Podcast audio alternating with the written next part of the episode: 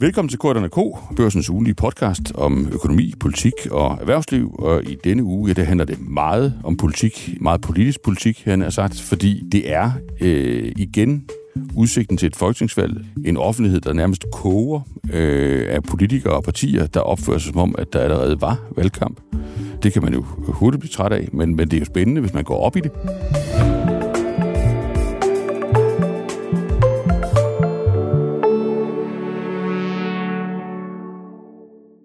For at prøve at, at forstå, øh, hvordan det er, brækkerne flytter sig i øjeblikket, før det sådan rigtig går i gang, så har jeg inviteret en meget, meget kyndig gæst i studiet. Det er Michael Christiansen. Det var da en pæn introduktion. Ja, jamen, jamen, det bliver bedre endnu, øh, fordi Michael er jo øh, en særlig figur øh, i hele diskussionen af dansk politik. Øh, kommentatorer, der er mange af, øh, og, og Michael er en af dem, øh, og, og har været det i mange år, og driver også egen øh, rådgivningsvirksomhed. Men, men det, der er særligt, synes jeg ved dig, Michael, det er jo, at du har været med, øh, og været sådan rigtig med. Altså, mm. da, uden ingen nævnt, ingen glemt, så er der også et par kommentatorer, der, der måske lader som om, de har været mere med, end de har været med, men, men eller også længe siden.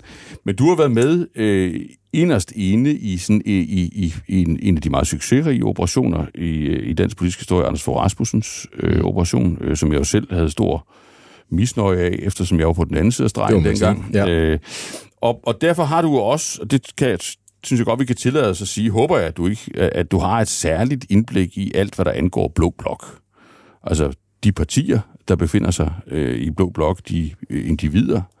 Øh, og der er du, blevet flere siden, jo. Der er blevet lidt flere siden. Der, der, du har både en erfaring, men du har vist også et netværk, tror jeg godt, jeg vil tillade mig at sige. Må ikke også må ikke også, du indimellem siger, hvad du mener om ting øh, til nogle af dem? Det vil, jeg, det vil bare være mit gæt, men det, nu ser du trækker på skuldrene. så derfor så vil jeg gerne prøve med dig at lave yes. en stuegang på ja. Blå Blok. Ja. Og mit afsæt til, øh, til det, og jeg er så glad for, at du sagde ja, det er, at du har skrevet ikke bare sådan en, en klumme, øh, sådan lidt dagen og vejen klumme, men faktisk ret skarpt perspektiv på det, der blev øh, den, den helt store nyhed øh, her, øh, nemlig at Søren Pape, erklæret sit kandidatur til statsministerposten, og vi dermed har to blå øh, statsministerkandidater. Øh, Meget forvirrende, som Mette Frederiksen siger, uden historisk fortilfælde, som hendes folk siger. Og du skrev så, øh, ja. desværre ikke i børsen, men i en anden udmærket øh, dansk avis, at, at det var ikke nødvendigvis noget problem. Øh, det kunne måske ligefrem vise sig at være en fordel. Og, og for sådan at toppe det op, du er også god til at vinkle, så skal du, at man må ligesom, altså basishypotesen nu, som, som tingene står, det er, at vi faktisk får en blå statsminister. Jeg skrev øh, faktisk, at, øh, at det vil være overraskende, hvis der ikke bliver blot flertal. Ja. Og, øh, og derfra til, at der så også bliver en blå statsminister, okay. der er selvfølgelig et skridt. Okay, okay super godt. Jamen, det, det, det er godt, at du, øh, at du sådan lige teaser lidt. Øhm, og det er det, vi skal snakke om, mm. og, og, og lad os prøve at komme i gang øh, med det.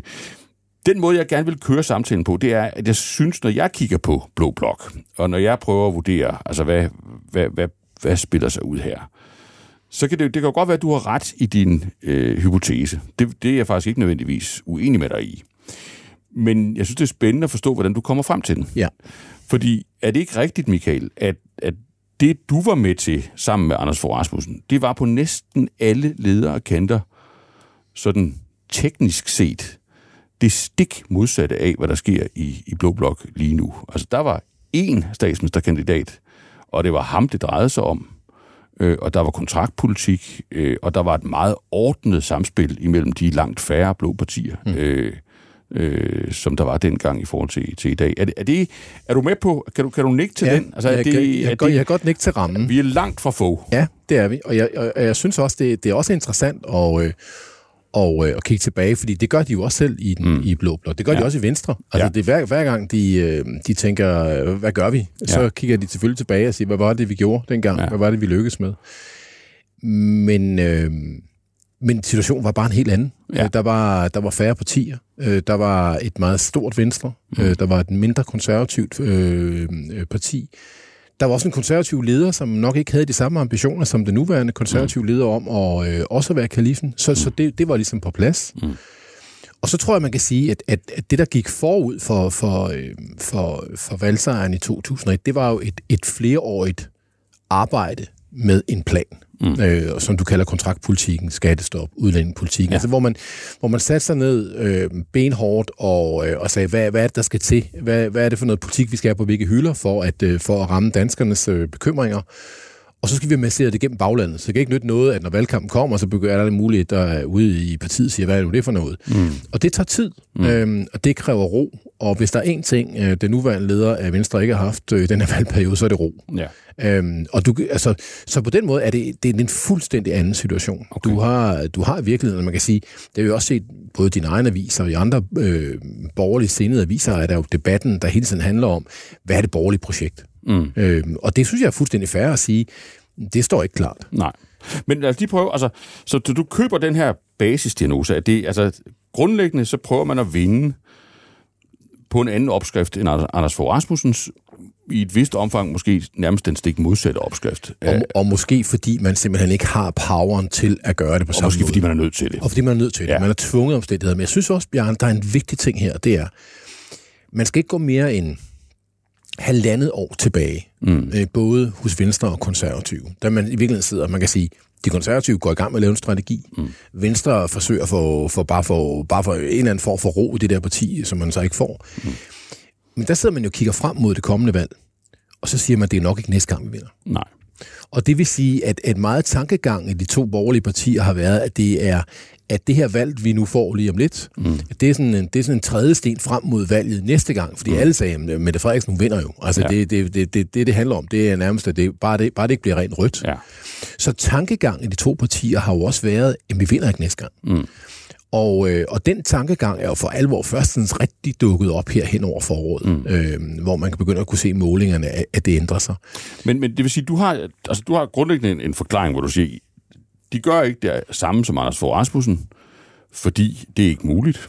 Eller det er i hvert fald utroligt svært. Måske også, fordi de ikke kan. og, og, og, de har, og det er heller ikke den måde, de har timet deres operation på, Nej. fordi fordi det var ikke, at de anså det simpelthen ikke for at være, at, at, at 2022 var det sigtepunkt, de skulle have. For, Eller 23. Eller 23. Øh. Nej.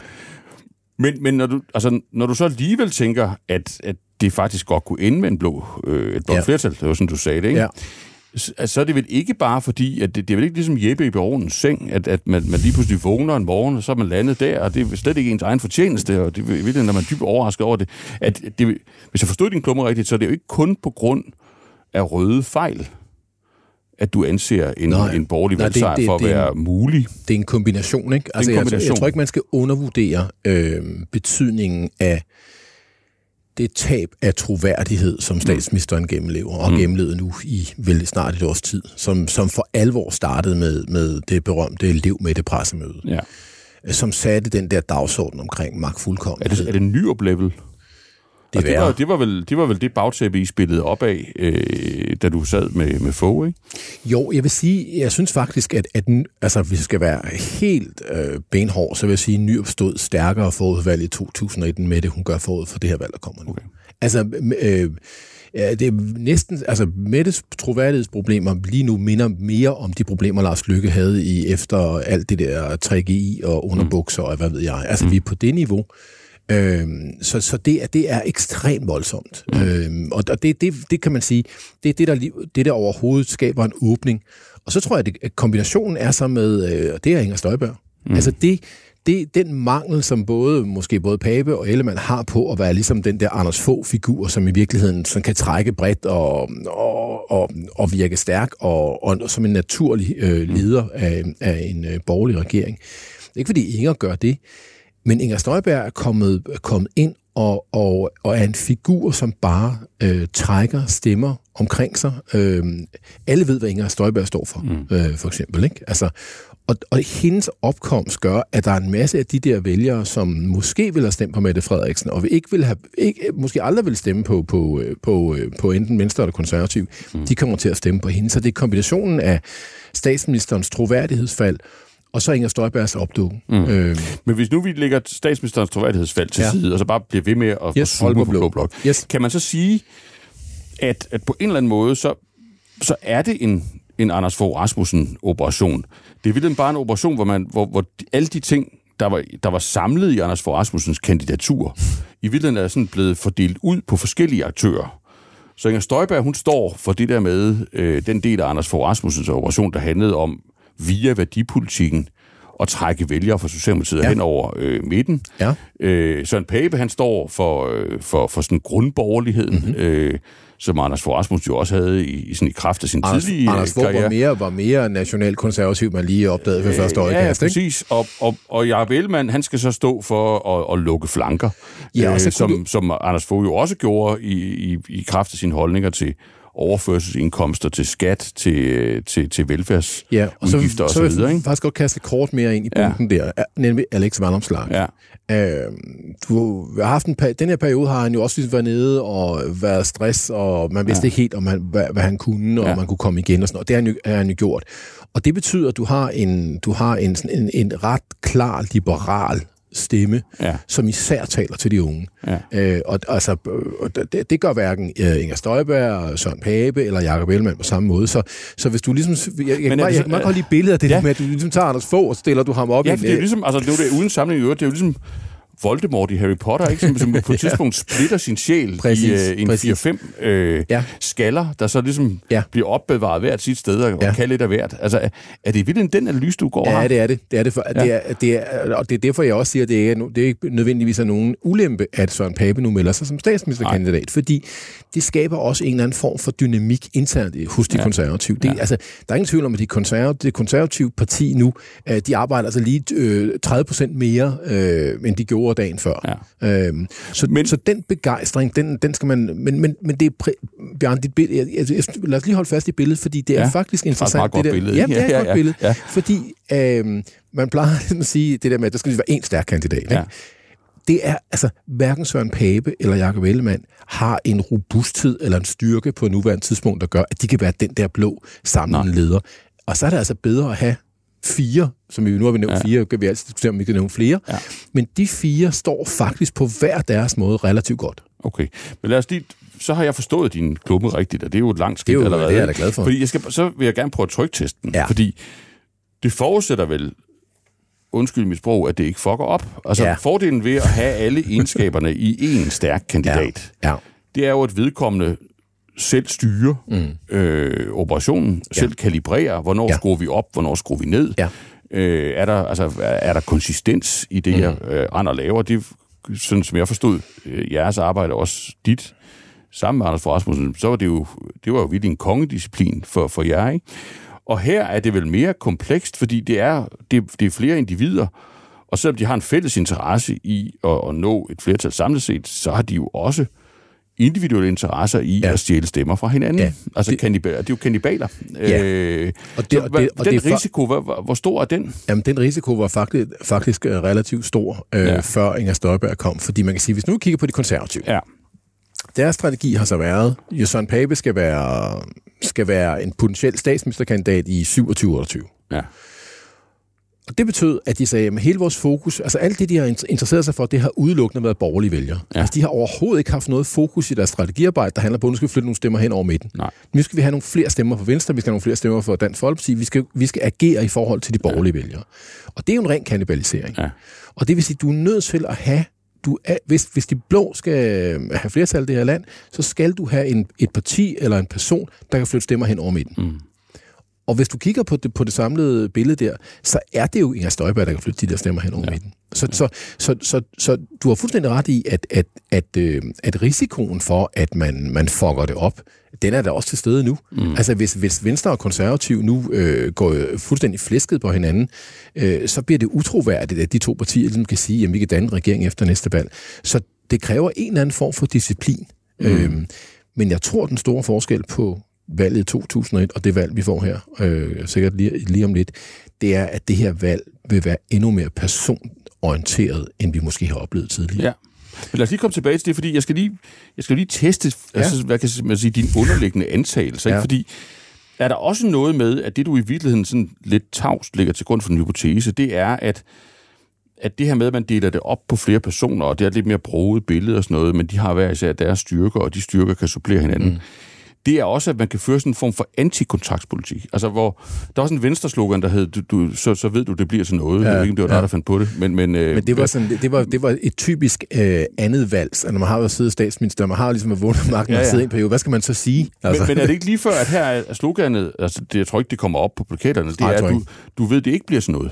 Altså, hvor man kan sige, at nogle mm. af de ting, som hver enkelt bor, borgerlig øh, frontfigur siger, jamen de, de skal ligesom have lov at sige det. Mm. De skal have lov at have en, en, den, den profil, den nu giver. De skal have lov at trække de vælgere, der, der, der ønsker sig den form for politik. Men det er faktisk ret vigtigt for det samlede projekt, at, de sådan, at svingvælgerne ikke faktisk tænker, at altså det, det, det er bare noget, han går og siger. Jo, men, men, men her tror jeg også, man skal passe på med at overvurdere det der, fordi når vi, når vi taler om det her, når vi taler om blå og rød blok, ja. og hvem kan blive statsminister, så, ja. så ligger vi næsten til grund, at når man går hen og stemmer på et politisk parti, så stemmer man også på, hvem der skal være statsminister. Ja. Og det, det, det tror jeg altså lidt, vi overgør sådan lidt i vores øh, sådan, kommentatorkøbing. Og det er fordi personfixeringen er... Den er så voldsom. Okay. Så, så, det, det, så, så, så jeg tror, det kan godt være... Altså, jeg tror for eksempel, at det er klogt, at Inger Støjberg har sagt, jeg, kom, jeg kommer ikke til at stemme med Mette Frederiksen. Ja. Altså, så har hun ligesom lukket den af. Ja. Men, men, men jeg tror ikke, det er, at hendes vælger vil gå op i, om hun peger på Søren Pape eller på Jacob Ellemann. Det er det der fuldstændig ligeglade med. Ja. Det er det fuldstændig ligeglade med. Men, men, ja, men, men man kan sige, det du siger, det er, at, at den her person, hvad kan man sige, fixering, den, den, er, den er løbet så langt, at nogle af de rationaler, der vel var vigtige for jer i 2001, mm. og også de efterfølgende øh, ja. to valg, at de på en eller anden måde er opløst. Fordi hvis du kigger på, på, på, altså på, på indhold, på issues, ja. Ja. så vil du vel på sådan et internt møde i, i nullerne, øh, så vil du vel have sagt, jamen altså et politisk program med nulvækst i den offentlige sektor, mm. afskaffelse af topskatten, sænkelse af selskabsskatten, afskaffelse af arveafgiften, og de familietype beregninger på, hvem yes. der så vinder og hvem yes. der taber, yes. som enhver kan lave på bagsiden ja. af en konvolut, hvis ja. man har beskæftiget sig en lille smule politik, det er dødbringende. Det er, ja, det er gift. Det er opskriften på øh, Og derfor så må vi stikke Søren Pind og Peter Christensen og hvem der ellers øh, render rundt og siger den slags, fordi mm. bare vi antyder den type, så, så har vi tabt til, til de røde på forhånd. Nu har du en statsministerkandidat, nok måske endda den varmeste statsministerkandidat, i, i, i hvert fald i mangens opfattelse, der lægger det åbent frem som sit valgprogram. Er præmissen der, at vælgerne på en eller anden måde, at man kan sådan finkalibrere sin operation, så de vælgere, der synes, det er godt, de, de hører det, de lægger væk på det. De vælgere, der synes, det er dårligt, de tænker, nå ja, altså, det, det, altså der er så meget. Der er, er, det, er det sådan, det er? Bjarne, der er så meget støj. Ja, altså, der, ja, er, det er, der er så Jamen, jeg skal bare forstå det. meget støj. Ja, ja, ja. Øh, så, og, og, og den der, den, det, det der, det der øh, støjhelvede der, det gør i virkeligheden, at du meget, at, at, at flere og flere ligesom går efter nogle, nogle enkelte ting, og så siger de, okay, så glemmer vi ligesom resten. Ja. Og et eller andet sted, så er vores samfund også mere kompliceret, og i virkeligheden den situation, vi står i lige nu som, mm. som samfund, er også langt mere kompliceret anno 2022 end i ja. 2001. Og de der sådan lidt mere klassiske opdelinger, ligesom af det der med, hvem, hvem, hvem, hvem gavner det, hvem gavner det ikke, det er altså skrevet lidt. Altså, så, ja. så det, er ikke, det er ikke lige så farligt at sige topskattelettelser i dag. Øhm, og så skal vi bare hele tiden huske, at du har også en, du har sådan en spilfordærber, øh, der hedder De Radikale. Nu ved jeg godt, vi skal ja, tale ja, nej, om det. det kan vi godt tage med ind. Det, øh, det havde jeg faktisk også på ja, listen. Fordi, ja, fordi om de er røde eller de er blå, det ja, kan man så nogle gange diskutere. Ikke? Ja. Men du har jo virkeligheden De Radikale, som jo, som jo hamrer, altså jeg så bare i dag, sagde de, at øh, Øhm, øh, om regeringens øh, åbning af et, et, et kontor i Rwanda. Det er decideret ulækkert. Øh, mm.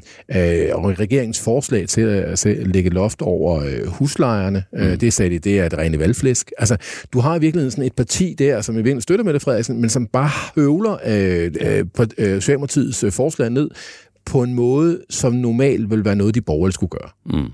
Så, så på en eller anden måde, så er det også totalt i opløsning, det der. Altså, jeg tror faktisk, vores begreber omkring, hvad der er rødt, og hvad der er blåt, og hvad der er midten, og, ja. og så videre, det er ret meget i opløsning. Jamen, det, det er jo til bold til at være enig med dig i. Jeg tror, det er bare interessant at udmåle, hvor langt man egentlig er. Ja for det, der bliver anset for at være normalt øh, ja. i for ganske få år siden. Så, så din vurdering er i virkeligheden, at, at sandsynligheden for, at de her ting bliver til noget, den, er, den opfattes som mindre af de vælgere, der ikke bryder sig om dem men også, at, at, at emnerne altså i sig selv er mindre giftige, de er mindre toxic, end de var øh, tilbage ja. i 0'erne og 90'erne. Nogle af dem er mindre, mindre farlige at, at begive sig ud i. Og okay. så tror, men så tror jeg også igen, vi er nødt til at sige, at den dimensionen, der hedder troværdighed, ja den kommer til at være helt afgørende for rigtig, rigtig mange vælgere. Ja. Altså, hvem har, jeg, hvem har jeg tillid til? Mm. Øhm, og det er der, man lægger sin stemme. Og der kan du godt sige, hvis vi nu tager dem igen, ikke? altså Pape, øh, han er sådan, øh, der er stadigvæk lidt krambamse tilbage i ham, selvom han nu har lagt de her forslag frem, ikke? Altså, mm. han er sådan, øh, hvis man vil have det lidt roligt, så kan man stemme på Pape, ikke? Ja. Øhm, og Inger, det, det, det, så ved man godt, så skal man have, øh, der er noget land, land øh, i forhold til København og så videre. Alex, det er den rene liberale vare, det er mm. særligt spændende, hvis man er ung, ikke? Og så må Jakob på en eller anden måde, eller man finde ud af, hvad, hvad er det ligesom, han kan tippe ind med, ikke? Ja. Men det er mange, for de er meget forskellige, mm. selvom de måske også på nogle strækninger er enige om del ting. Ja.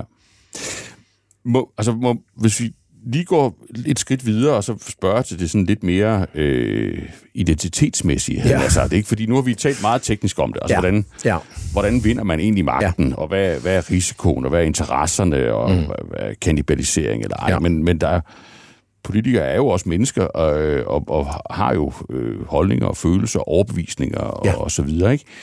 Hvad, altså, det der med borgerlighed, anno 2022 ind ja. i en valgkamp. Ja. Øh, altså, kan du give os en situationsberetning for indersiden af, af, af den klub? Altså, set udefra nu, jeg har jo aldrig været, været med i den, øh, altså, og set udefra, så, så kunne man jo godt få det indtryk, at, at uanset sådan, hvem der kan lide hinanden personligt, ja. og hvem der har fået hinanden sat i fængsel og, og, og så videre, så er der bare sådan rent holdningsmæssigt øh, så langt fra den ene ende til den anden ende, mm. at, at selvom de er allieret med henblik på at slå Mette Frederiksen og få magten, så det, de egentlig vil med Danmark, jamen det er faktisk, altså der er de hinandens hovedmodstandere. Altså at, hvor man kan sige, det program, Inger Støjberg står for, på nær det faktum, at hun godt vil acceptere nogle skattelettelser, mm. Det er det stik modsatte program af det, Alex Vandopslag står for. I virkeligheden så kunne du lave et politisk spektrum, mm. hvor de lå ude i hver sin ende. Men, øh, men, men Bjarne, Bjarne, jeg kører den ikke helt. Du kører den ikke helt? Nej, jeg gør altså okay, ikke, fordi det er godt, jeg, vil våge, jeg vil våge påstå, at, at, at, at forskellen øh, eller spændviden mellem øh, Alex Vandomslag og, Pane, og, øh, og Inger Støjberg, ja. den er altså mindre, end den er mellem Maja Villadsen og Sofie Carsten Nielsen. Okay, det mener du alligevel? Ja, det mener jeg. Okay, det, det, det, det, gør det er spændende. Det gør jeg. Ja. Altså, hvis, hvis du ligesom, hvis du, hvis du hvis rent intellektuelt også begynder ligesom at sige, hvad er de radikale venstre med, med, med et samfund, og hvad er det enhedslisten med med et samfund, ja. så skal der hilse at sige, at så begynder det der, øh, altså så, så skal vi have meget, meget brede skuldre for... Nu er det jo ikke et debatprogram, men nej, det vil jeg egentlig nej, nej. godt udfordre, og det er ja. bestemt ikke for at forsvare hverken Maja Villersen eller det radikale Nå, venstre, fordi høre, det, det, er jo ikke, det er ikke, det er ikke min interesse, men vi, jeg, vi, jeg opfatter jo de radikale som parti, der er rykket ud på venstrefløjen. Ja på den måde, at, at det kan da godt være, at de, øh, at de spiller ud med økonomiske reformer og andet, men det, der optager deres vælgere, øh, mange af deres medlemmer, øh, og nok også store dele af deres folketingsgruppe, det er jo emner, der ligger ret tæt på enhedslistens mærkesager, altså i identitetspolitik, Så er vi over på, på, det, på det grønne og, og så videre. Men, også men, det grønne, men, men lad os nu bare tage sådan en ting som NATO. Ja, ja, ja. Ikke? Jo, jo. Når man NATO er blevet... Altså, hvis, du, ja, ja. hvis nu vi tog sådan et brandindex, som, ja, ja. som, som, som du også altså, ja, ja. interesserer sig for, så er NATO jo... Det ligger jo sådan helt oppe, det er det hippe hjørne. Altså, NATO, det er ligesom fedt mm. nu. Der er jo ikke nogen forskel mellem Alex Varnopslag og Inger Støjberg på NATO. Men Nej. det er der med Maja Villadsen og Sofie Carsten Nielsen. Så tager EU. Altså, ja. så, så kan man vel sige, at, at Venstres formand, som jo også er statsministerkandidat, ja. er jo nærmest født ikke, ja. med, ikke med blå sokker, øh, men, men, men dog har, med, men dog har med et sind, dem i hvor, hvor, hvor hele det her, altså det her globale, ja. det her med, ja. hvad gør vi efter murens fald, øh, ja. at vi kun redder demokratiet, hvis vi arbejder sammen osv., er, virker virkelig som noget af det, der tænder ham, hvis man sådan Men, men der, vil jeg gerne, der vil jeg også gerne udfordre Bjarne, okay. altså fordi jeg vil sige, jamen jeg er ingen tvivl om, at Inger, både Inger Støjberg og Alex Vanders, og også Alex Vanderslag til en vis grad jo er EU-skeptiske, i hvert fald ja. på, på nogle strækninger. Ja. Men, at, men er Inger Støjberg mere EU-skeptisk end Maja Villersen? Det er spændende. Ja, det, ja, det er godt, men, men jeg, jeg fik det, det, det er væsentligt. Du mener simpelthen, at der er, altså, der er mindre kollektiv identitetskrise hos de blå end, end hos de røde. End nogen gerne vil gøre det til. Jeg synes, det, det der yes. mangler i, yes. i den blå blok, det er jo nogen, der trækker et projekt. Og yes. det er jo det, Mette Frederiksen har gjort. Ja. Og det er også derfor, hun har været så magtfuld, og det er derfor, ja. hun har været så succesfuld, i hvert fald i starten af hendes regeringsperiode. Hun vidste, hvad det var, hun ville. Ja. Og når man kigger lige nu over hos, de, over hos både hos Pape og Ellemann, så kan man godt blive ligesom i tvivl om, hvad de vil udrette de første 100 dage. Mm. Nogle gange kan det også godt være en fordel, at politikere ikke blander ja. sig så meget. Ja, men, men, men det er den store forskel. Ja. Ja. Det synes jeg, er den store ja. forskel. Vi slutter lige øh, sådan i, i, den, i den noget mindre filosofiske yes. ende med sådan i det helt operative, øh, fordi der er jo en midte, øh, eller det, lad os se, om der er en midte, men der er der i hvert fald nogle partier, som har ja. Valgt at sige, at det der med midten, øh, det er en del af vores ja. Kommunikation, det er det af vores ja. Fortælling. Vi vil Ja. gerne have en regering hen over øh, yes. Midten, øh, og, vi, og vi kan i princippet gå begge veje. Ja. Det radikale venstre og, og moderaterne, altså. Ja. Lars Løkke Rasmussen. Ja, og vel også Mette Frederiksen efterhånden. Ja, ja det, det, det ved jeg ikke. Det, det tænker jeg måske mere... øh, Nå jo, men det er spin. Selvfølgelig er det Ja, spin, men, det er men, spin. men det er jo ingen tvivl om, at det er en position, som er stærk. Altså, Ja, det, det, det er en det- position, der er har der, der er appel. Og jeg tror at i hvert fald også, at, at statsministeren har fundet ud af, at hendes nuværende øh, platform, den er simpelthen ikke, den er simpelthen ikke stærk nok. Nej. Så hun, Men- så hun er nødt til at udvide Det kan men, også men, være, at det slet ikke er spil. Det skal vi jo ikke sætte os til, til, til dommer over. Men, men jeg tror bare sådan rent... Ja. Hvis vi kigger på det her igen som et skakspil, Ja. så er de flestes øjne nok på de to Ja, partier, hvis vi taler midten, og hvis Yes. vi taler... Altså, hvad kan det hele blive til? Ja. Og der vil jeg bare gerne lige slutte med at spørge dig, hvordan, hvordan ser de så ud fra et blåt perspektiv? Vi forestiller os igen at det der møde sted nede i Proviantgården på Christiansborg. De er alle sammen til stede. Du er også listet med, øh, fordi det er jo godt at have en, en mand, der har prøvet det før, øh, til sådan lige at, at, at give sit perspektiv. Hvordan ser de det så? Har de fuldstændig afskrevet de radikale? Altså anser de, anser de det der, altså den der radikale øh, fløt med at, at gå blot for at være en ren illusion, og så i virkeligheden for at være farlig, i og med, at, at jo mere man, man plads ja. Giver til det, Ja. jo større risiko for, er der for, at de Ja. faktisk stjæler nogle vælgere, som de så bærer direkte over Ja. til Mette Frederiksen. der er, ikke, der er blandt, blandt V og K, er der ingen illusioner om, at, man kan, at de radikale reelt er i spil til Blå Blok. Nej, det anser de- dem af- for at være et rødt fløjparti. Man anser dem for at være en del af den røde fløj. Yes. Øhm, så er man selvfølgelig rigtig, glad for alt det, alt det rod og ballade, de laver Ja, øh, for regeringen det er nu. klart. Men man anser det for usandsynligt, at de vil være en del af for eksempel en blå regering. Og det er en forklaring på, at man ikke omfavnede dem, da de, da de, de før sommerferien sagde, at, at nu ville de sådan set sådan vælte regeringen. Altså, Jo, måske i første omgang, fordi man ikke helt kunne finde ud af, hvad det var egentlig var, de radikale. Jeg, jeg tror først, vi alle sammen, jeg ved ikke, hvordan du selv så lavede på din sommerferie, men jeg gik der rundt og tænkte, altså, hvad er det egentlig, de radikale har sagt? Det var sådan set først, da vi kom hjem fra sommerferie, ja. så fik Carsten Nielsen gentog det der med, at nu skal hun altså udskrive valg, og også sagde, der kan ikke laves politik i det her folketing, der kan laves mere politik, ja. Ja, det- og sagde også, at jeg kan ikke købes til at blive en del af en regering før ja. Valg. Og jeg vil så sige, det, det så jeg anderledes. Altså, jeg, Den jeg så du med det jeg samme. opfattede, jamen, jeg opfattede i virkeligheden, at man undervurderede alvoren af deres melding, fordi man havde så travlt med at slå på dem. Ja, Øh, Ja. og, og, og, og, øh, og grunden til, at man har så travlt med at slå på dem, det er, at man har afskrevet dem. Altså, at jo mere de får lov at, at ligne et, et midterparti, jo større risiko er der for, at de henter stemmer over midten, altså fra blå til rød. Ja, eller sagt på en anden måde, man har dem hele tiden mistænkt for, at det kan godt være, at de lyder som om, de gerne vil noget med, med, ja. Med os, men de vil i sidste ende ikke noget som helst. De vil kun noget med Socialdemokratiet. Okay. Det er sådan deres opfattelse af dem. Yes. Hvor- Hvordan ser de så på lykke? Og der kunne vi jo afsætte ikke bare en hel podcast, men måske en, en uges øh, podcast til sådan at, at folde det ud, men, men sådan marketerningen, altså den, Den, den helt... og nu taler vi ikke om følelser, Nej. fordi dem, der er jo nok mange følelser Det er efter helt sikkert. 20 års, 30 års samspil. Ja.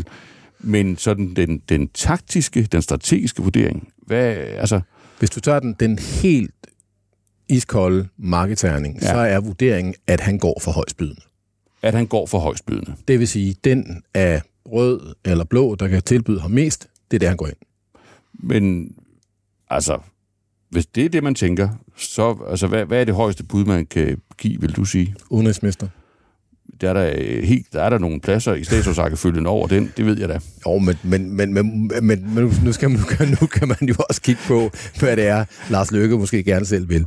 Øh, og det er jo nok det. Men, men Hvis han ikke vil være statsminister. Det, altså, det, Det bliver er han ikke så ikke.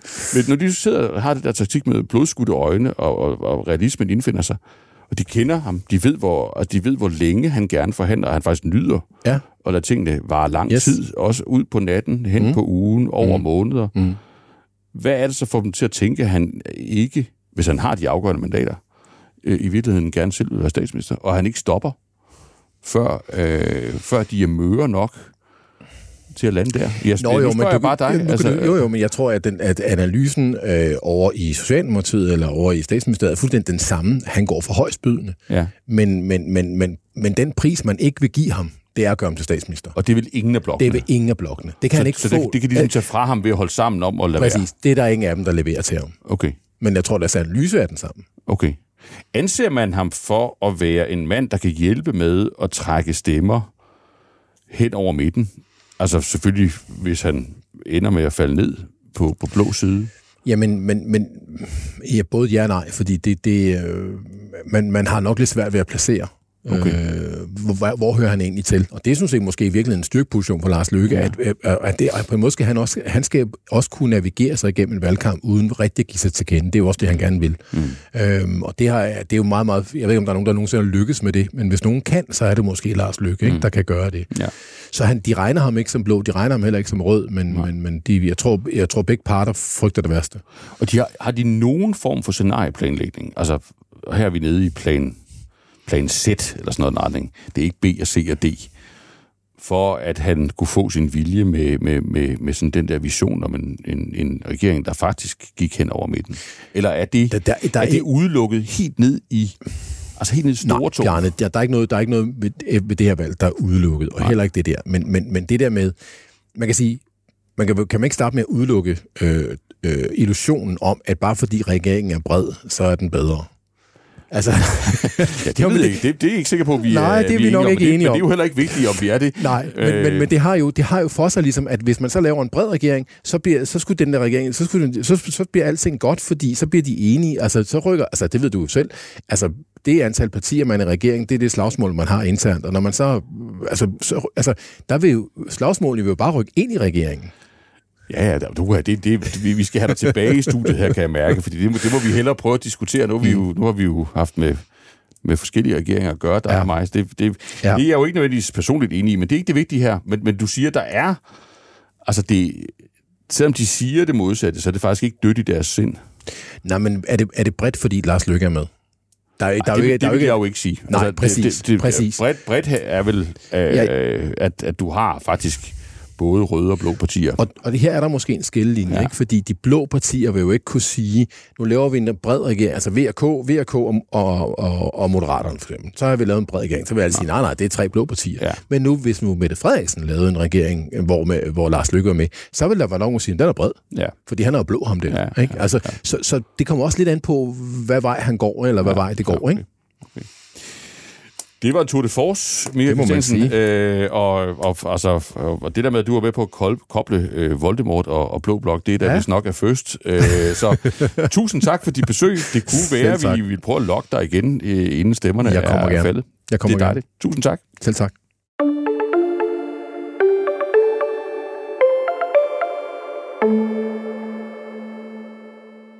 Så skal vi videre med øh, et indslag, der handler om øh, de hårde facts øh, i, i den valgkamp, der kommer. Øh, nemlig alt det, der har med vælgerne at gøre, meningsmålinger, fokusgrupper, alle de data, øh, der nu findes, øh, hvor man, som man kan bruge til at gætte, planlægge øh, og også lægge strategi, øh, hvis man ellers er politiker.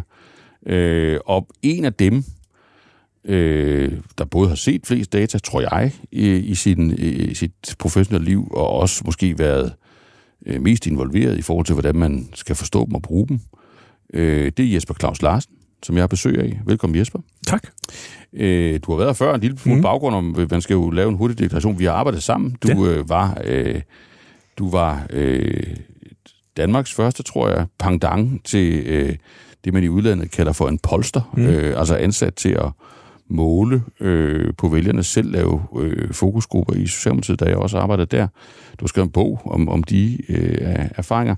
Øhm, og, øh, og nu er du et frit menneske. Nu har du dit eget firma, mm. Elektrika, ja. øh, kalder du det. Ja. Øh, det er fordi, det handler om valg og vælger. Ja, lidt. og, og så har du øh, klienter øh, i det danske øh, politiske system, mm. øh, som du hjælper med at, at, at forstå vælgerne. Øh, og til brug for det, øh, jamen så kigger du selvfølgelig på de meningsmålinger, som vi alle sammen kigger på, når mm. de kommer ud øh, i medierne. Du laver også dine egne. Ja. Og du, og du mixer dem med, med fokusgrupper, altså hvor du, altså kvalitative interviews, øh, grupper, som du selv medierer. Mm. Øh, og det gør jo, at, og det er jo min vurdering, øh, at, at, at du, der er sikkert andre, der gør det samme, men, men du har sådan et unikt datasæt, øh, hvor du sådan kan befrugte tallene mm. øh, med, med de kvalitative data, du så også selv samler op noget af det er også, altså, er, jo, er, jo, er jo dine egne data, altså noget, som ingen andre får lov at kigge på, men de betaler for det. Er det ikke rigtigt forstået? Jo, det er fuldstændig ja, rigtigt. Godt. Så det sætter dig sådan en lille smule i, i scene, og derfor er det jo også, øh, synes jeg, spændende, at du vil være med her til sådan at, at give nogle vurderinger af nogle af de øh, spørgsmål, som alle øh, er ved at spekulere sig skøre over i dansk mm. politik i øjeblikket, på baggrund af, af den måde, du så arbejder med det på, og, og også de hårde facts, du, du kender. Så, mm. så jeg vil egentlig, det, det jeg havde tænkt skulle være planen her, det var sådan at skyde på dig Ja. med nogle af de spørgsmål, som er ved at gøre mig skør, og som jeg tror er ved at gøre de fleste politiske jagttager skøre, og som jeg også tror er ved at gøre mange af politikerne skøre. Mm. Øhm, så skal vi prøve det? Ja, det synes jeg, da lad os Det er prøve super godt. der dog hunt. Okay. Fordi hvis vi lige starter fra toppen, mm. så kan man sige, øh, jamen, hvad er det for en situation, vi står i? Vi er kommet tilbage fra sommerferie, og så har vi fundet ud af to ting på samme tid. Et, at der skal faktisk være valg mm. øh, ret snart. Det, det tror jeg efterhånden alle lægger til grund for sådan deres kalkyle. To, øh, at det valg, det sker med på baggrund af helt vilde meningsmålinger. Mm. Øh, et kæmpe skift i meningsmålingerne, hvor øh, lige pludselig er der blot flertal. Mm. Øh, og et, øh, et nyt parti, øh, Inger Støjbergs Danmarksdemokrater, liste E, Ja. der vælter ind i, i Folketinget. Det vil sige noget, der i hvert fald i målingerne, det kan jo være, det falder nydeligt to igen, ligner et øh, jordskredsvalg. Mm. Og det kunne godt tænke mig at spørge dig til, øh, sådan øh, som det første, fordi når man kigger på de der meningsmålinger, det har du altid sagt til mig, når vi arbejder sammen, jamen en meningsmåling er rigtig Ja. i det øjeblik, øh, den er taget. Ja, meget så, vigtigt. Så, ja. så om den også er rigtig øh, sekundet efter, øh, eller måske dagen efter, så det, det kan man til gengæld måske ikke vide så, så meget om. Og, og jeg tror, alle, der har med politik at gøre, de sidder jo og tænker, hmm, de her meningsmålinger, skal vi ligesom planlægge efter, at det er sådan, det er sådan, ligesom sådan styrkeforholdet er, mm. så der skal ske et eller andet ret vildt for at flytte det, mm. Eller skal vi mere se det som sådan en pendulsving, der, der altså, jamen, men tingene sætter sig igen, øh, og det, det, det, er jo, det er jo også set før, at man Ja, ja, ja, har ja, kommet ja. vilde målinger, Ja, ja. men, men man, det var ikke rigtig noget. Det var bare det var et stemningsbillede. Ja. Øh, billede, ikke? Så, så hvad er det her? Er det, altså i din vurdering, er det sådan på en eller anden måde toppunktet på et stemningsudslag, der måske er givet af hele Mink-sagen, der er givet af alt det, der er sket omkring Inger Støjberg, som så, altså hvor, hvor, hvor, hvor den, altså tidevandets retning øh, i de kommende uger og måneder hen i en valgkamp, det vil være baglæns. Mm. Altså, at, at det hele, altså, det store grundtræk, det vil være, at det hele falder lidt, lidt ned igen.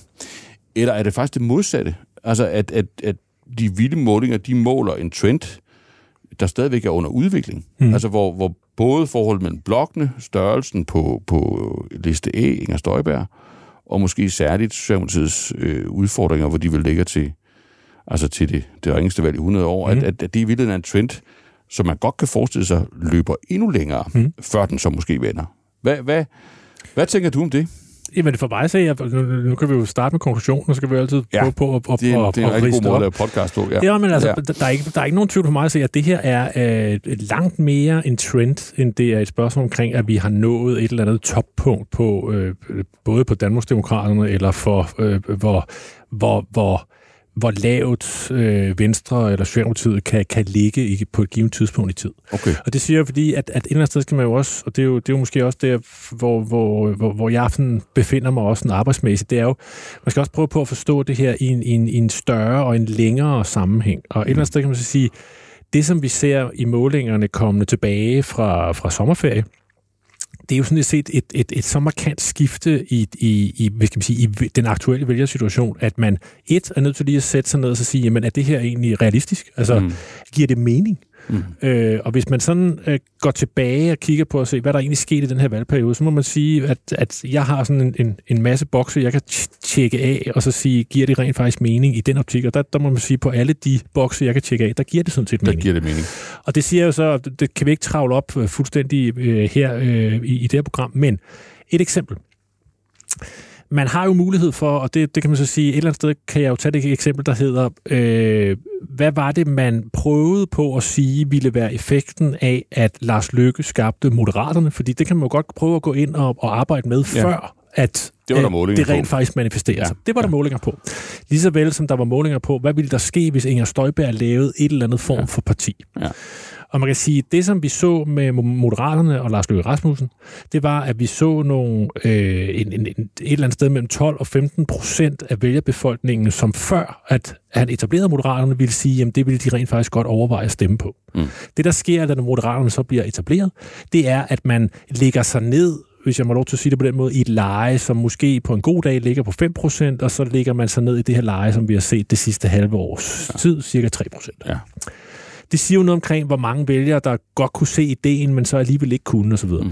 Hvis vi så går til Inger Støjberg, mm hvor vi kigger på de potentiale målinger, som er lavet i foråret, jamen så viser de, at et eller andet sted mellem 7 og 9 procent af vælgerne kunne forestille sig at stemme på Danmarks Demokrater. Mm. Hun ender med i samtlige meningsmålinger efter sommerferien at stå til et eller andet sted mellem 10 og 12 procent. Mm. Det, der er vigtigt her, det viser sådan set, hvad er det for en grundlæggende energi, der er omkring blandt andet Danmarks Demokrater. Ja.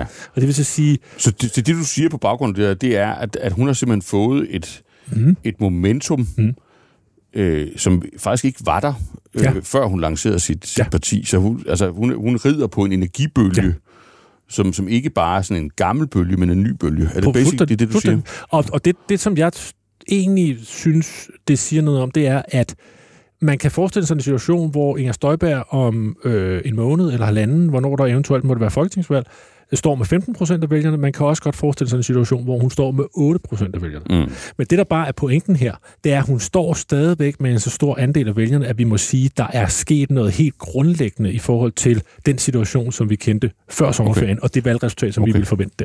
Er det samme blokkene? Altså, den, den står vel Altså, de, hvad, hvad står den nu? Jamen, den står jo forholdsvis lige, og det kommer også an på... Altså- forholdsvis lige og med lykke øh, ja, på de ja, afgørende ja, mandater. fordi altså, det, der er jo kommet en tendens til, i alle de officielle indeks, så det at, kan man jo så diskutere, hvordan man skal behandle moderaterne, men altså, Lars Løkke Rasmussen har jo placeret sig sådan, øh, det er forkert at sige på midten, men han, han har jo placeret sig uden for blokken. Ja, han har trukket ud af linjen. Ja, og det vil så sige, de, de officielle indeks er meget, at de, at de fleste af dem begyndt at arbejde med, at man ikke tæller ham med, hverken rød eller blå blok. Og så står det sådan 48, 48. Så står det 48, 48, og så...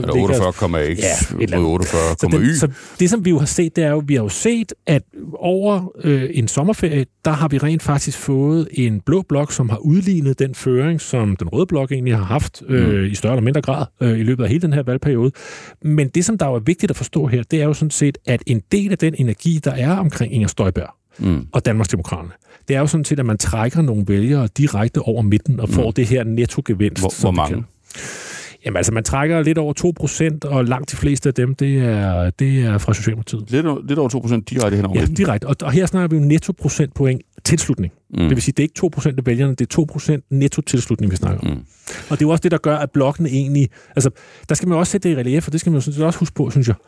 Man skal jo tænke over, at et meget markant valgresultat i en dansk optik i nyere, moderne politisk historie, det er 53-47. Mm. Så det er jo ikke mere end to... Ja, det er en jordskredssejr. Ja, det er en jordskredssejr. Så må vi ja. sige, gud, altså det var da ja. helt... Ja. Altså 52, 48, 53, 47, så har vi vundet komfortabelt. Ja. Og det skal, man jo, det skal man jo huske på, for forstået på den måde, det er ikke meget mere end 2-3 procent, der skal flytte sig, før vi rent faktisk har en, en, en, en, en, en anden bloksituation i Danmark. Ja. Men, men er den, altså, vil du anse igen samme spørgsmål, er vi på toppen af et, af et udsving, eller er vi på en trend? Altså kan, kan forskellen mellem blokkene vokse? Det kan den sagtens. Det kan den godt. Det kan den sagtens. Og den kan også, altså man kan sige, der hvor vi står... Så skal komme, eller Rød Blok kan komme længere bagud ja. øh, i, i lyset af, at trenden udvikler sig videre. Jamen det er også fordi, man skal, man, skal, man skal jo tænke over, hvad er, det, hvad er det, vi lige pludselig har fået introduceret i dansk politik med Danmarksdemokraterne? Og det er jo ikke fordi, at, at, at det er jo ikke fordi, at man må misforstå, at, at man har behov for at være sygeligt optaget af Danmarksdemokraterne. Nej, nej, det, det, som man bare er nødt til, ikke for. Nej, men det, det, man bare er nødt til at forstå, det er, at Danmarksdemokraterne er lige nu et udtryk for det, der er allervigtigst i moderne politik, og det er at forstå, hvad er det for nogle grundlæggende energier, der er ude mm. blandt vælgerne. Mm. Og lige nu skal man jo, hvis man går ned og kigger på Danmarksdemokraterne, så må man sige, at de har en vanvittig interessant vælgerprofil. Mm. De har blandt andet det, øh, at de er stort set ligeligt fordelt på mænd og kvinder. Mm. Man, vil, man vil ellers have forventet traditionelt set, at et tillader mig at sige, et højere populistisk, trods alt, øh, mm. placeret eller positioneret parti ville have en klar overvægt af mænd. Mm. Det har man ikke. Hvad betyder det? Det betyder, at man rent faktisk tapper ind i nogle andre vælgersegmenter, end man ellers ville gøre, når man, mm. når man placerer sig som Inger Støjberg. Hvad er det, Inger Støjberg også øh, er et udtryk for? Hun er udtryk for en meget klar generationskamp. Hun, er, hun, hun har langt de fleste vælgere, samler hun op i, i aldersgruppen 50-69 år. Mm. Men det, der måske er allermest interessant, også i det her rød-blå perspektiv, og i måske allermest i relationen til Socialdemokratiet, det er, at næsten 40 procent af hendes nuværende vælgertilslutning, de er øh, erhvervsfagligt uddannet. Mm. Og det vil så sige, at hun tapper jo vanvittigt meget ind i det, man grundlæggende vil sige, var sådan en klassisk socialdemokratisk øh, kerne. Det er et arbejderparti. Det er et af Danmarks største arbejderpartier ja. lige nu. Ja. Top- og bundniveauer på, på S og V, som vel er de mest pressede øh, spillere i, i, i ligningen. Ah, S måske mest, men, men, men vel også V med en blød Også V, ja. også, for, og fordi man kan sige, altså, det, det som der er jo situationen for, for Socialdemokratiet, det er, at, at det er jo øh, i hvert fald i, i deres optik, er det jo ikke på, på ingen måde tilfredsstillende at ligge med målinger på 23. Nej. Og det er, jo, det er jo også altså både set i sådan en historisk optik, øh, men jo også set at komme ind i, at man jo rent faktisk står over for at skulle møde vælgerne inden for mm. forholdsvis kort tid. Øh, man kan sige, der er ikke noget, der tilsiger, at Socialdemokratiet ikke kan komme tilbage på det niveau, som vi så tilbage fra, fra Folketingsvalget 2019 på de her øh, 25-25,5. Men, men, men man kunne lige så godt forestille sig en situation, hvor det her skred til Danmarksdemokraterne egentlig er medvirkende til, at S går i 21-22. Mm. Så er der Venstre. Altså Venstre er jo en helt anden, altså de er jo en helt anden situation mm. end Socialdemokratiet, fordi de jo egentlig igennem hele valgperioden har været martret af, af, af vanvittigt dårlige meningsmålinger, og de har jo også, altså de har jo sågar fået meningsmålinger, hvor, hvor de var mere end halveret, hvilket mm. jo i sig selv for Danmarks store øh, borgerlige parti jo må være, må være noget af en, en redselsoplevelse, men men de har den situation, der hedder, at de egentlig har formået at skabe et eller andet fast grund under fødderne. Mm. Så ved jeg godt, at, at, at hvis man var venstre, så kan man ikke være tilfreds med at have 12, 13, det er en lav 14, fast grund. Meget lav fast grund. Mm. Men der er noget at bygge på. Mm. Øh, og det vil så sige, øh, man kan godt forestille sig, at Venstre, som rent faktisk er i stand til at samle noget op mm. øh, med en batalje mellem Socialdemokratiet og Konservativ. Mm. Okay. Godt, lad os, lad os prøve lige at, at gå videre og så zoome ind på, øh, på Socialdemokratiet, på regeringen, som jo mm. trods alt har magten, og det er jo, det er jo den forsvarende verdensmester i boksning, om man så må sige, vi har der, ikke? Øhm, hvis, hvis du nu prøver at lægge et perspektiv på, på deres strategiske muligheder, mm. og så er der vel to dimensioner. Det, det ene, det er vel, altså, fald, de skal jo have nogle vælgere hen over midten ja. igen. Der skal lokkes mindst to point tilbage, og måske endda flere, hvis du har ret i, i det her med, med trendsene. Mm. Øh, og det er vel kun dem, der kan gøre det, og de radikale, hvad, hvad, har de radikale mulighed for at, at de radikale ser jo lige nu ud som om, at de er i en situation, hvor de egentlig har nogenlunde godt styr på dem, de har med sig lige, altså, og har egentlig ja. haft med sig et, et godt stykke tid, efter man ligesom fik styr på, ja. øh, på de indre linjer i partiet. Ja man ligger på de der 6, 6,5, 7 procent, og, og ja. det ser ud som om, der, der triller man nok hjem. Altså, ja. Det vil sige, man har heller ikke haft nogen meget betydelig negativ effekt af, at man har stillet det her ultimatum til Nej. Mette Frederiksen. Der er rigtig mange radikale øh, kommende vælgere, som siger, at det er sådan set fint nok. Ja, men de har heller ikke, altså, det er ikke sådan, de, at de ligefrem trækker Nej. blå vælgere, Nej. som siger, nu, Nej. Nej. nu kender vi det gamle radikale Nej. venstre, der, der, der, der ligger Nej. på midten, og både, som ikke er en del af rød blok osv. Der kan man sige, der er mange af de her sådan i anførselstegn midtervælgere, som egentlig allerede har placeret sig rød-blå. Det, som vi egentlig mere snakker om, det er, er der nogle, er der sådan nogle mere klassiske øh, enten socialdemokratiske vælgergrupper, som, som de har været rigtig gode til at, at tale til øh, tidligere, som kan sætte sig i bevægelse til fordel for, enten for, til fordel faktisk for Venstre, eller til fordel i særdeleshed for Danmarksdemokraterne, eller er der noget, som siger, at der er nogen af de her øh, toppen af den konservative tilslutning, toppen af venstre tilslutning, som rent faktisk så i sidste ende, fordi det måske er blevet for syret øh, mm. med blå blok eller for rodet, egentlig vælger så at sige, men så bliver jeg nødt til at i en eller anden grad vælge noget andet, som så er over midten. Det er mere mm. der, vi er. Det er, der, det er der, med, det er der, den ligger, ja. Men, men hvis vi så lige sådan hurtigt siger, okay, det er S, der har opgaven mm. med at trække nogle vælgere mm. hen over midten, så kan de jo gå efter to, øh, to slags vælgere, ja. øh, og de kan vel og igen, nu karikerer jeg det, du korrigerer mig selvfølgelig bare, hvis, hvis data siger noget andet, mm. end det, det, slutter. Øh, jeg stiller op, eller som andre går rundt og siger, men, men altså, der er vel en debat lige nu, altså er det, er det Arne-vælgere? Mm. Altså er det, er det det, man i gamle dage ville kalde for DF-vælgere? Ja. Øh, det, er jo, det er det jo så i hvert fald ikke længere, Nej. men øh, i dag vil man måske kalde dem Støjbær-vælgere. Øh, øh, er det dem, man, man dybest set satser på at, at, at jage? Eller er det, er det i højere grad de vælgere, man tabte til kommunalvalget? Altså øh, vælgere, der, der bor i de store byer, øh, middelklasse, øh, som, øh, som, som, er, som er løbet hen over midten, fordi at, at de, de synes, at, at, at den her, altså den, den lidt gule profil, øh, der, var, der var opskriften på at vinde valget i 2015, er blevet for meget for dem. Altså, der oplever jeg i hvert fald set udefra, at, at SU har stået sådan lidt i et, et, en zigzag-situation. Altså ja. først det ene, så det andet.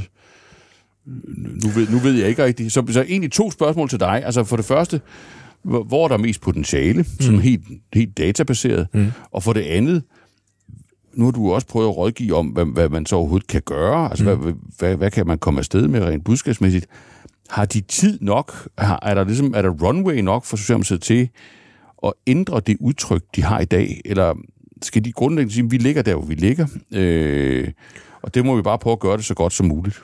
Jamen, de står faktisk med, altså man kan sige, set fra toppen af, står de jo i en vanvittig problematisk situation. Fordi Ja. for, for, for, for det ene må man sige, der er ikke tid nok. Altså, fordelen, altså det bedste, der kunne have været sket for Socialdemokratiet, var jo sådan set, at, at øh, Danmarksdemokraterne kunne have fået lov til at, at, at blive sådan lidt almindelig parti i løbet af efteråret, og så kunne man tage et forårsvalg næste år, Ja. hvor Inger Støjberg havde haft sådan 6-8 måneder, hvor hun skulle have forholdt sig til alt muligt. Ja.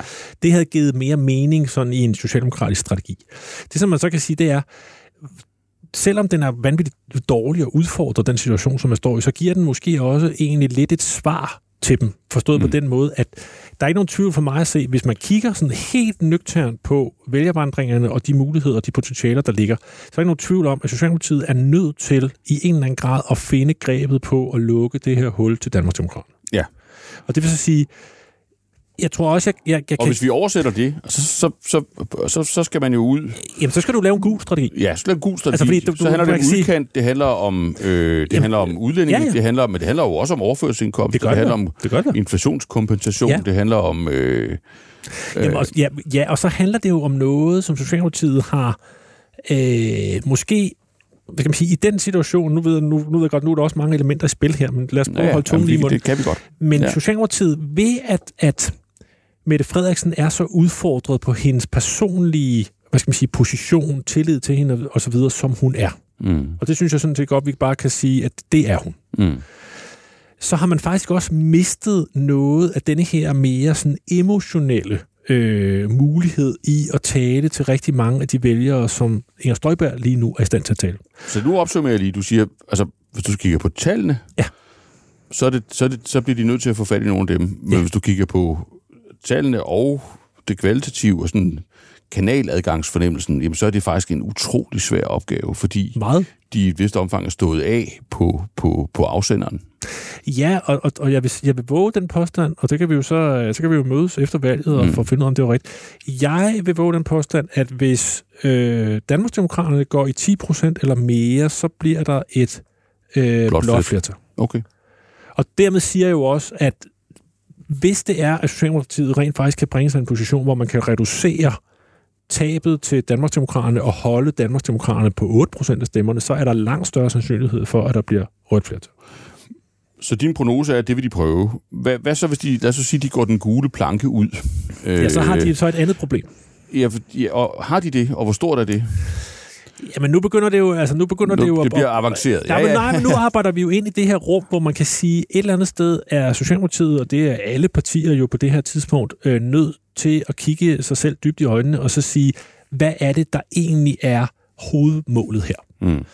Og man kan sige, der kan man jo gå den vej, der hedder, jamen hovedmålet er sådan set at stemmemaksimere på partiet, blive så store som overhovedet muligt, Mm. mm. fordi vi tror, at det er det, der ligesom er motoren til, at blokken kan, kan, kan bevare et flertal, og i det hele taget, så står vi også bedst bagefter. Mm. Eller vi måske er nødt til at gøre køb på, at vi skal være så store som muligt, og så egentlig aflevere eller lade nogle andre partier tage nogle bestemte vælgergrupper, fordi at det er den eneste måde, hvorpå vi kan række ud til dem, som så i sidste ende bliver afgørende. Og det vil så sige, hvis vi følger den logik, den sidste her, så kunne man forestille sig en situation, hvor Socialdemokratiet egentlig har behov for at sige, jamen hør nu her, vi bliver nødt til at tage os af Danmarksdemokraterne. Mm. Det vil sige, at vi bliver nødt til at, at gå planken ud Mm. på, hvad skal man sige, Danmark uden for de allerstørste byer. Mm. Øh, vi bliver nødt til at stå øh, endnu øh, skarpere på vores øh, position på udlænding. Vi bliver nødt til at tage alle de, hvad skal man sige, kontratræk på Danmarksdemokraterne Inger Støjberg, som det er nødvendigt. Mm. Det betyder så, at vi åbner en flanke, når vi siger de store byer. Mm. Fordi at her har vi jo at gøre, altså det skal man jo også huske på, og det var sådan Men set også, når vi siger økonomisk ansvarlighed. Ja, ja, økonomisk ansvarlighed, når vi siger de store byer, når vi siger, når vi siger hele klimaproblematikken mm. også, åbner en kæmpe flanke. Mm. Den flanke kunne man jo så, hvis man var socialdemokrat, sige, jamen kan den så bakkes af af henholdsvis radikale, øh, SF og enhedslisten. Mm. Og det vil så sige, men det gør så, så at i en selvoptik skal man fra Socialdemokratiets side så måske også acceptere, at for egentlig at bibeholde regeringsmagten, så er man nødt til at forfølge en strategi, som man ved måske bringer partiet i 23. Men vel også med den risiko, at det går som ved kommunalvalget, nemlig at, at, at nogle af de her, lad os bare kalde dem storbyvælgere, de er selvfølgelig meget mere end det, Ja, ja. at de faktisk, øh, at de- faktisk ikke nødvendigvis altså, er, er født røde, men at de også skal stemme konservativt, ja. at de også skal stemme... Nå, der ligger, der, der, ligger, der, der ligger en meget stor mulighed, og det så vi jo sådan set også tilbage til kommunalvalget. Vi så jo blandt andet et, et, et, et fremragende konservativt resultat i København, mm. altså, som, jo, som jo altid øh, historisk set har været en meget rød by. Mm. Øh, der får de konservative vanvittigt godt kommunalvalg. Mm.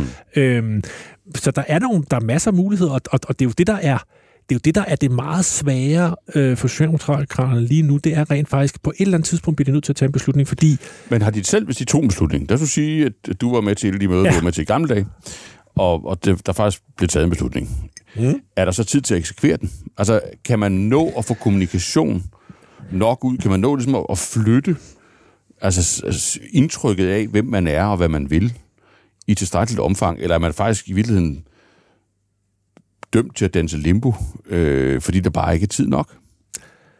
Jamen, altså, hvis man, hvis man sådan skal prøve på at være helt firkantet omkring det, så, så tror jeg, at Socialdemokratiet er ved at komme derhen, hvor der ikke er tid nok. Hvor der ikke er tid Der nok? er ikke tid nok til at... Altså det, som man også skal forstå i den her, i den her sammenhæng, det er jo, her snakker vi jo egentlig om en, en, en grundlæggende øh, forandring af den oplevelse, der er blandt de fleste vælgere omkring, hvad det er, Socialdemokratiet er, kan, gør og, og vil. Mm. Og det er ikke bare noget, man gør fra, fra den ene dag til den. Nej. Videre til personer. Ja, fordi, fordi- de spiller jo også en, Ja. en, en, en rolle. Vi skal have et par stykker af dem Ja. på, øh, på, på, på banen. Altså, dynamikkerne omkring øh, Søren Pape, Mm. øh, den nye statsministerkandidat. Jeg tror i mangens øjne måske den mest sandsynlige blå statsministerkandidat. Det er der selvfølgelig delte meninger om, men, men jeg synes, det er den vej, vurderingerne peger. Og, og så Mette Frederiksen på, på den anden mm. side. Søren Gade, Mm, som ja. i virkeligheden er blevet smidt på banen som et, et sådan nøgternt vurderet stærkere vælgerkort end Venstres formand Jakob, øh, Jakob Ellemann. Mm. Og selvfølgelig Inger Støjberg selv. Ja. Kan du prøve at gå lidt rundt om, om, om altså, de der personer, hvad, hvad, altså, hvad kan de trække?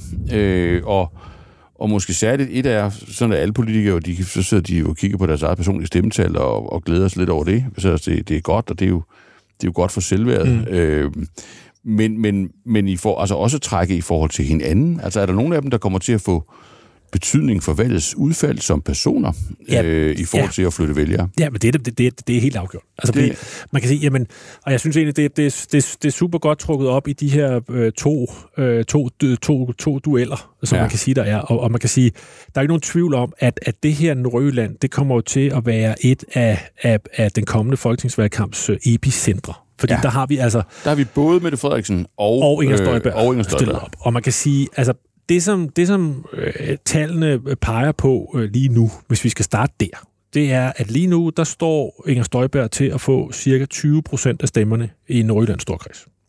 Og det, det skal Altså være hendes parti. hendes parti. Men mange af dem vil være personlige stemmer. Mange af dem vil være personlige stemmer, men det er jo taget Hvor før... mange, hvor mange er det, Jesper? Jamen, øh, det, det Altså, er rigtig mange. ja, det er mange. Øh, men, men, ja, men min pointe er sådan set, at det her er målinger, som er taget før, at vi rent faktisk vidste, at Inger Støjberg stillede op i Nordjylland. Okay. Så det her er taget på partiet Danmarks Og de er ikke offentliggjort. Nej. Nej. Og der kan man så sige, det, den, det, det, er bare lige sådan en, en, en introsætning break, det her. er breaking news. Nå, men det viser jo faktisk også, hvor... Altså, man kan sige, der er jo rigtig mange, øh, der er rigtig mange, der har været ude og sige, det var da egentlig mærkeligt, at Inger Støjberg skulle være en del af partinavnet. Sandheden er, at lige præcis til det kommende folketingsvalg, så kan vi altså diskutere, om det bliver et problem længere hen ad vejen, men lige præcis til det kommende folketingsvalg er det vanvittigt taktisk klogt og nærmest en genistreg af Inger Støjberg, hun står på stemmesedlen i alle storkredse i Danmark, fordi lige pludselig har man en situation, hvor rigtig mange vælgere kommer ind og ser på stemmesedlen, at de rent faktisk kan stemme på Inger Støjberg. Mm. Selvom hun jo rent faktisk kun stiller op i en storkreds, nemlig Nordjyllands storkreds. Så du har tal, der viser, at hun allerede før hun havde dannet sit parti, ville ligge til at tage 20 procent af stemmerne i Nordjylland. Efter hun havde dannet Danmarksdemokraterne, men, Men, før hun før stillede vi op. vidste, at hun stillede op i Nordjyllands storkreds, så ville Okay. hun få 20 procent af stemmerne. Det, hvad, der er min hvad pointe betyder her, det så for de andre partier i Nordjylland? jamen det betyder jo, at Socialdemokratiet går et eller andet sted mellem 4 og 6 procent tilbage, alene på den baggrund. Okay. Det, der så sker, det er, nu ved vi, at hun stiller op i, Nord, i Nordjyllands Storkreds. Vi må forvente, at det rent faktisk tilfører et eller andet sted mellem 2 og 4 procent yderligere på Danmarks Demokraters tilslutning. Altså lige nu, hvis vi regner, hvis jeg regner på, øh, altså... Så de nøgne tal lige nu, det er et jordskredsvalg i Nordjylland. Ja, og det er jo naturligvis både et spørgsmål omkring, at det, der går hun ind og tager rigtig mange stemmer fra Socialdemokratiet, men hun tager jo naturligvis også rigtig mange stemmer fra Venstre, fordi mm. det, det, det, siger, det siger tallene jo også. Ja. Det, som man så kan sige, det er, at det, der jo er det interessante her, det er, at mange af de her stemmer, som hun tager fra Venstre, de var sådan set gået allerede for lang tid siden. Mm. Og de har ligget og lunet sig over hos de konservative. Ja. Men pointen er, regner man på det, og det er, det er jo, nu, nu er det jo også sådan the dark arts det her, men mm Inger Støjberg i Nordjyllands Storkreds kan gå hen og få et eller andet sted mellem 32 og 36.000 personlige stemmer. Og okay. det vil så sige, at hun kommer til at matche Mette Frederiksen. Okay. Og, og, og det, som man jo også skal tage med her, det er jo, at lige pludselig har vi også en situation... Altså, ikke dermed sagt, fordi et eller andet sted kan det jo også være en, det kan faktisk være en gave til Mette Frederiksen, at hun får en som Inger Støjberg, som hun også lokalt egentlig kan tage nogle bataljer med og nogle ja. konflikter, fordi det skal så vi jo også det er de to, man skal vælge imellem. Ja, konfl- ja, altså politik handler jo også om at skabe konfliktlinjer. Ja, ja. Så på den måde kan det både være en, det er en udfordring, men det kan rent faktisk også være en hjælp til, mm. at, at Mette Frederiksen i en eller anden grad kan få noget, noget, yd, noget bedre, altså en, en, en, en, en, altså en bedre platform til rent faktisk at føre øh, valgkamp sådan rent nationalt. Mm. Øh, det er det ene par. Det andet par er, er, er egentlig lige så interessant, det her med Søren Pape stiller op i Vestjylland, fik et rigtig godt valg øh, sidste gang. Ja. Øh, vi må forvente, så vidt jeg ved, har vi ikke fået det at vide nu, altså hvis jeg var Venstre, ville jeg jo stille Søren Gade op i Vestjylland. Det vil du gøre. Ja, også fordi, hvis man, man kunne tænke på, der hvor man måske ville helt sådan intuitivt vil sige, at Søren Gade skal der stille op i Nordjylland, hvis man tænker på den blå blok, så vil det være en klar fordel for Venstre at sige, jamen hør nu her, hvis vi stiller Søren Gade op, samtidig med at Inger Støjberg stiller op for Danmarksdemokraterne i Nordjylland, så, så, så kommer de rent faktisk til at kannibalisere lidt mm. på hinanden. Det vil sige, der er nogle stemmer, som de så ikke får så meget ud af. Mm. Det er helt klart bedre sådan i strategisk perspektiv, at Venstre siger, hør nu her, vi lader Inger Støjberg tage Nordjylland. Ja. Men det, der så er vigtigt... vi vores stærkeste kort et andet sted. Så vi vores stærkeste kort et andet sted, hvor vi ved, at vi har nogle... Altså, der skal vi også tænke på, Christian Jensen er der ikke mm. mere mm. i Vestjylland. Inger Støjberg er der ikke mere for Venstre i mm. Vestjylland. Mm. Det var begge to i 19. Men det, der er også interessant for Venstre, det er sådan set, hvad er der... Altså, et af Venstres absolute øh, behov kommende ind frem mod næste folketingsvalg, det er sådan set at reducere deres tab til de konservative. Mm. Derfor er det interessant for Venstre at stille Søren Gade op for Søren Pape, over for Søren Pape. Har du fordi, tal på det? Jamen altså, hvis vi laver samme, samme analyse, som vi gjorde med Mette Frederiksen og, og Inger Støjberg, og tager de, de muligheder, vi har for også at, at sige, altså, der bygger jeg jo også på historiske valgdata, hvordan har, ja. hvordan har man performet, hvordan har Søren Gade performet til EP-valget, til tidligere folketingsvalg, og hvordan har Søren Gade performet, eller øh, øh, Søren Pape performet, osv. Hvis vi sammenregner alt det, sammenregner tilslutningen til partierne, ja så ser det ud som om, at, at øh, konservative får et, et rigtig godt valg i, i, i Vestjylland. Det gør de alle steder. De får sikkert et eller andet sted mellem 11 og 12 procent af stemmerne. Det vil sige en 3-4-5 procent frem. Så, eller, eller Søren Pape øh, går fra 26.000 øh, stemmer i, i 19 frem til med en, en 3-4.000 stemmer. Okay. Det, som vi så kan tænke, til gengæld kan se, det er, at vi må forvente, at Søren Gade højst sandsynligt lander et eller andet sted mellem 32 og 34.000 stemmer. Okay. Og det vil så sige, lige pludselig har vi en, en venstrekandidat, som rent faktisk... Som slår statsministerkandidaten. Ja, og okay. som jo faktisk bakker af i forhold til, at hvis der ikke havde været en venstrekandidat af samme kaliber som Søren Gade, så må vi forvente, at Søren Pape rent faktisk havde langt større muligheder for at tage vælgere i, okay. i, øh, i Vestjyllands Storkreds. Og der kan man sige en lille pointe. Mm det, som man jo også skal huske på, og nu kommer vi lidt tilbage til det, som du introducerede øh, i forhold til mig, og hvad det er, jeg arbejder med. Det, som man jo også skal huske på, er situationen i forhold til de konservative. Og det glemmer det, det har man lidt en tendens til at glemme. Fordi hvis man kigger på de konservatives udvikling i meningsmålingerne, så jo, så står de jo til et vanvittigt flot valgresultat. Mm. Det, som man bare også skal tage med, det er, at siden februar i år og frem til og med nu, så har deres øh, trend kun gået tilbage. Mm. To spørgsmål mere, Jesper. Mm. Øh, med de store, så vil du ja, ja. tage luft ind. Ja, ja. Øh, den her diskussion om, altså, øh, hvad kan man sige, gule vælgere, mm. øh, øh, lilla vælgere, altså storby på den ene side, ja. udkant på den anden, og det, der er selvfølgelig mange flere nuancer øh, til det. Altså, hvor mange er der egentlig derude? Altså, altså hvad, det, det er jo 1000 kroner spørgsmålet. Altså, er der, altså, hvad enten de her øh, vælgere, der så vakler mellem Danmarksdemokraterne, mm. Socialdemokratiet og måske andre borgerlige partier, mm. øh, hvad enten de så stemmer det ene eller det andet eller det tredje, er der, er der gult flertal i Danmark, eller er der lidt flertal i Danmark, eller er det mere nuanceret end som så? Altså, øh, i dag er det langt mere nuanceret end som så. Okay. Altså det var, det var meget renere, hvis vi tænker tilbage til 2015-valget med det her øh, kæmpe valg for, for Dansk Folkeparti. Der var, det, der var det meget renere, hvad skal man sige, gult. Og det er jo selvfølgelig også, fordi man ligesom har sagt, at, Dansk Folkeparti har farven gul. Ja, ja, det er jo, men, det er jo, men, det er jo, det er jo selvfølgelig men, karikeret. Men, men, men, men man kan sige, det som men nu, der... hvis du, du måler på, på værdier, ja, grundholdninger, ja, hvad, ja, livssyn, ja, øh, og, og så putter du det hele ned i ja, ja. en gryde, ja, ikke? Jo, og, jo, men, jo, men det interessante der, det er sådan set, at hvis man ligger det snit, mm.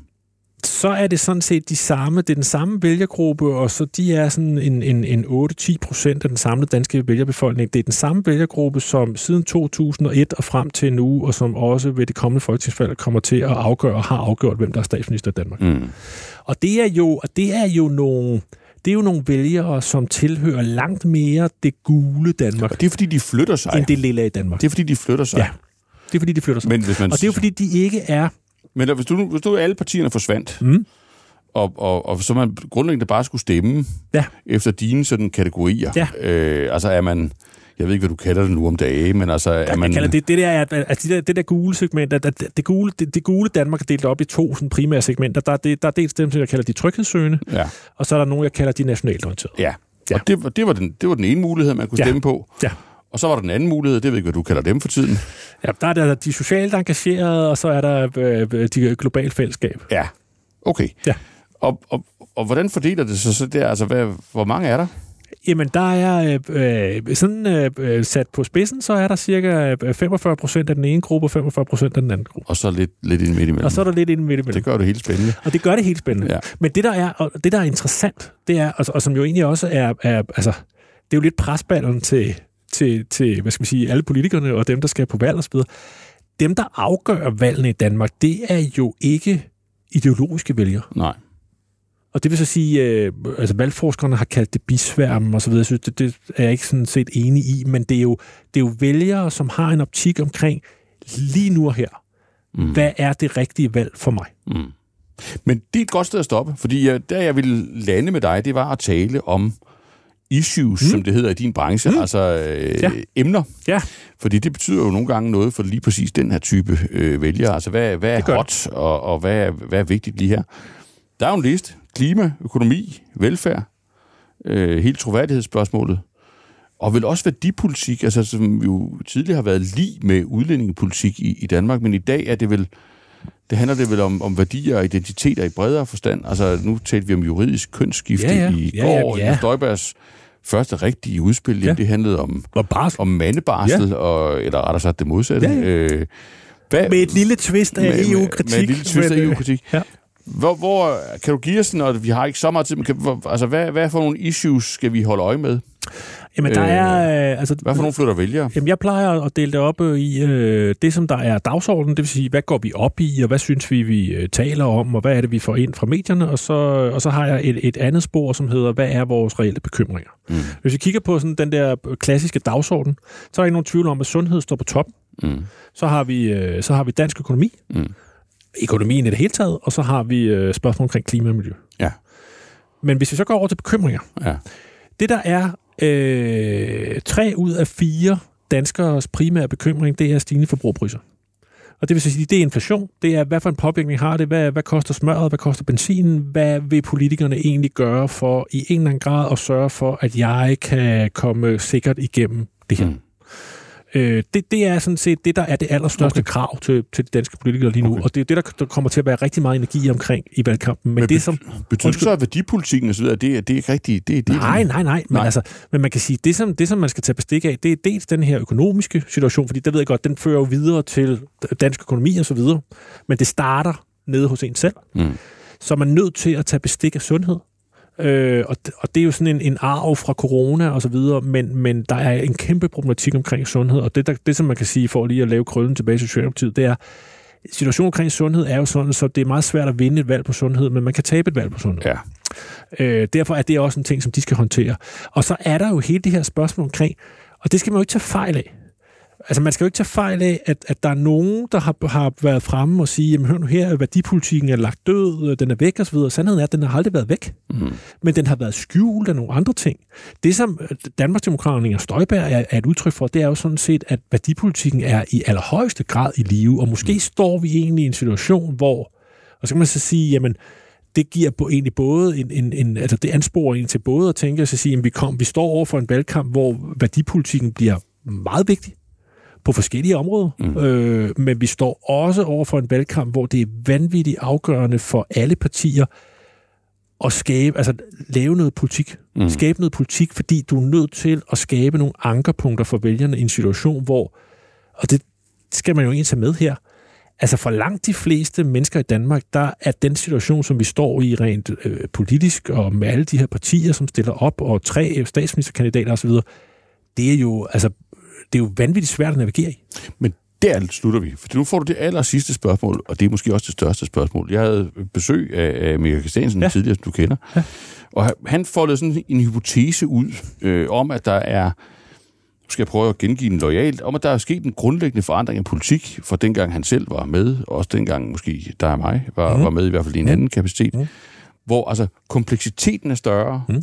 Aktørerne er flere, det her spørgsmål på personlig troværdighed øh, betyder øh, meget mere, og det betyder egentlig også, at man kan slippe afsted med flere ting. Fordi ja.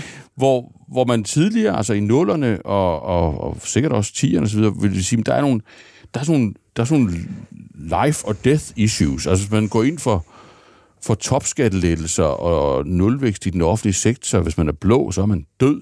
Mm. Hvis man går ind for øh, flere udlændinge og højere boligskatter, når man er rød, jamen, så er man også mm. død. Mm. Og, og så er det virkelig ret enkelt. Det er ikke skak, det er virkelig ludo, ikke? Altså, ja. Øh, ja. man skal bare have styr på de her brækker. Ja. Men, at, at, at, og hans analyse var så, jamen, nu er vi i en fundamentalt ny situation. Mm. Og det vil sige, når, når altså, der kan godt blive sagt vildere ting, som for eksempel øh, Søren Pape gjorde det i går med sin økonomisk uden at man har tabt valget af den grund. Ja, ja. Øh, og det er også din analyse. Fuldstændig. Jeg, jeg, jeg tror, altså, der, der vil jeg, uden at jeg snakker med Michael før, men altså, jeg vil sige, min, altså det, det, som jeg jo prædiker nu, det er, jeg tror, vi er nødt til ligesom at gøre op med vores konventionelle måde at tænke dansk politik og vælgerne på. Mm. Øh, og så simpelthen lægge det til side. Og kan man sige, der, der synes jeg egentlig, at Michael rammer det meget godt. Jeg, jeg plejer at sige det på den måde, at der er ikke nogen tvivl om, for mig at se, så er vi gået fra... Altså, jeg er ikke sikker på, at det betyder jeg er ikke sikker på, at det her rød-blå bliver afgørende. Jeg er ikke sikker på, at det betyder noget, at, at, at, at, at, hvad kan man, sige, at man kunne sige omkring blå blok, at de er splittet, og de mener ikke det samme. Så jeg er ikke sikker på, at det betyder så meget mm. i den valgkamp, vi står overfor. Fordi lige nu, der er der rigtig mange vælgere, som har behov for at navigere efter et eller andet holdepunkt, og det kan så være hos Søren Pape, eller, eller Jacob Ellemann, eller øh, Pernille Vermund. Men så, bliver jeg, så, så er det det, og så er det ikke sådan den der store blå den problematik. Samlede. Ja, det er ikke det, der er det vigtige. Men det, som der så jo egentlig så er, af, af, af, af, at, at, at den her nye situation, det er sådan set, jeg tror, i stedet for, at, at partierne har nogle ting, som de er nødt til at skulle forholde sig til, så vil jeg våge, at de har, så vil jeg våge den påstand, at de har et behov for for ligesom at skabe et rum for sig selv, rent faktisk at, at, at mene noget. Og der kan de mene hvad som helst. Mm. Og sandheden er sådan set også, at, at der er jo rigtig mange vælgere, som, som er kommet i den situation, og de siger, jamen hør nu her, nu skal, jeg have, nu skal jeg have et eller andet form for holdepunkt, og så ved jeg sådan set godt, at meget af det ikke bliver gennemført alligevel mm. på den anden side af valg, men jeg skal have en forståelse af, at der er en eller anden retning, eller vi er på vej et sted, sted hen, som jeg også kan se mig selv i. Okay.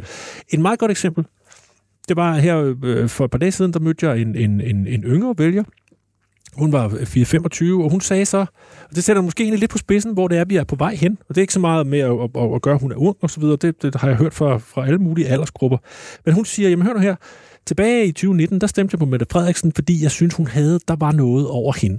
Mm. Hun havde noget lederskab, hun vidste, hvor hun ville hen. Jeg kunne se mig selv i det. Hende skal jeg slet ikke stemme på i dag. Mm. Det er ikke, sådan, er ikke noget med at gøre, at hun ikke skal stemme på Mette Frederiksen. Jeg giver det eksempel.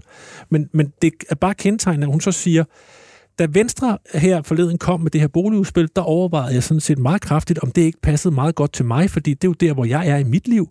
Men jeg har sådan set også hørt, at de øh, konservative gør mest for miljøet, og det ville jeg måske egentlig måske skulle stemme radikalt. Mm, ja. altså, og det giver måske egentlig essensen af, hvor er vælgersituationen henne, og hvorfor er det, vi ser, for lige at lave rundingen tilbage til meningsmålinger osv., og hvad kan vi forvente? Jamen, vi kan forvente meningsmålinger de næste kommende øh, 3-4-5 uger, inden der kommer et valg, der cykler den ene vej og den anden vej osv. og de er sikkert alle sammen rigtige. Tusind tak, Jesper, for en, øh, en øh, svimlende øh, Ja, markedsanalyse øh, af, øh, af dansk politik øh, anno 2022. Tusind tak for dit besøg. Tak fordi jeg måtte komme.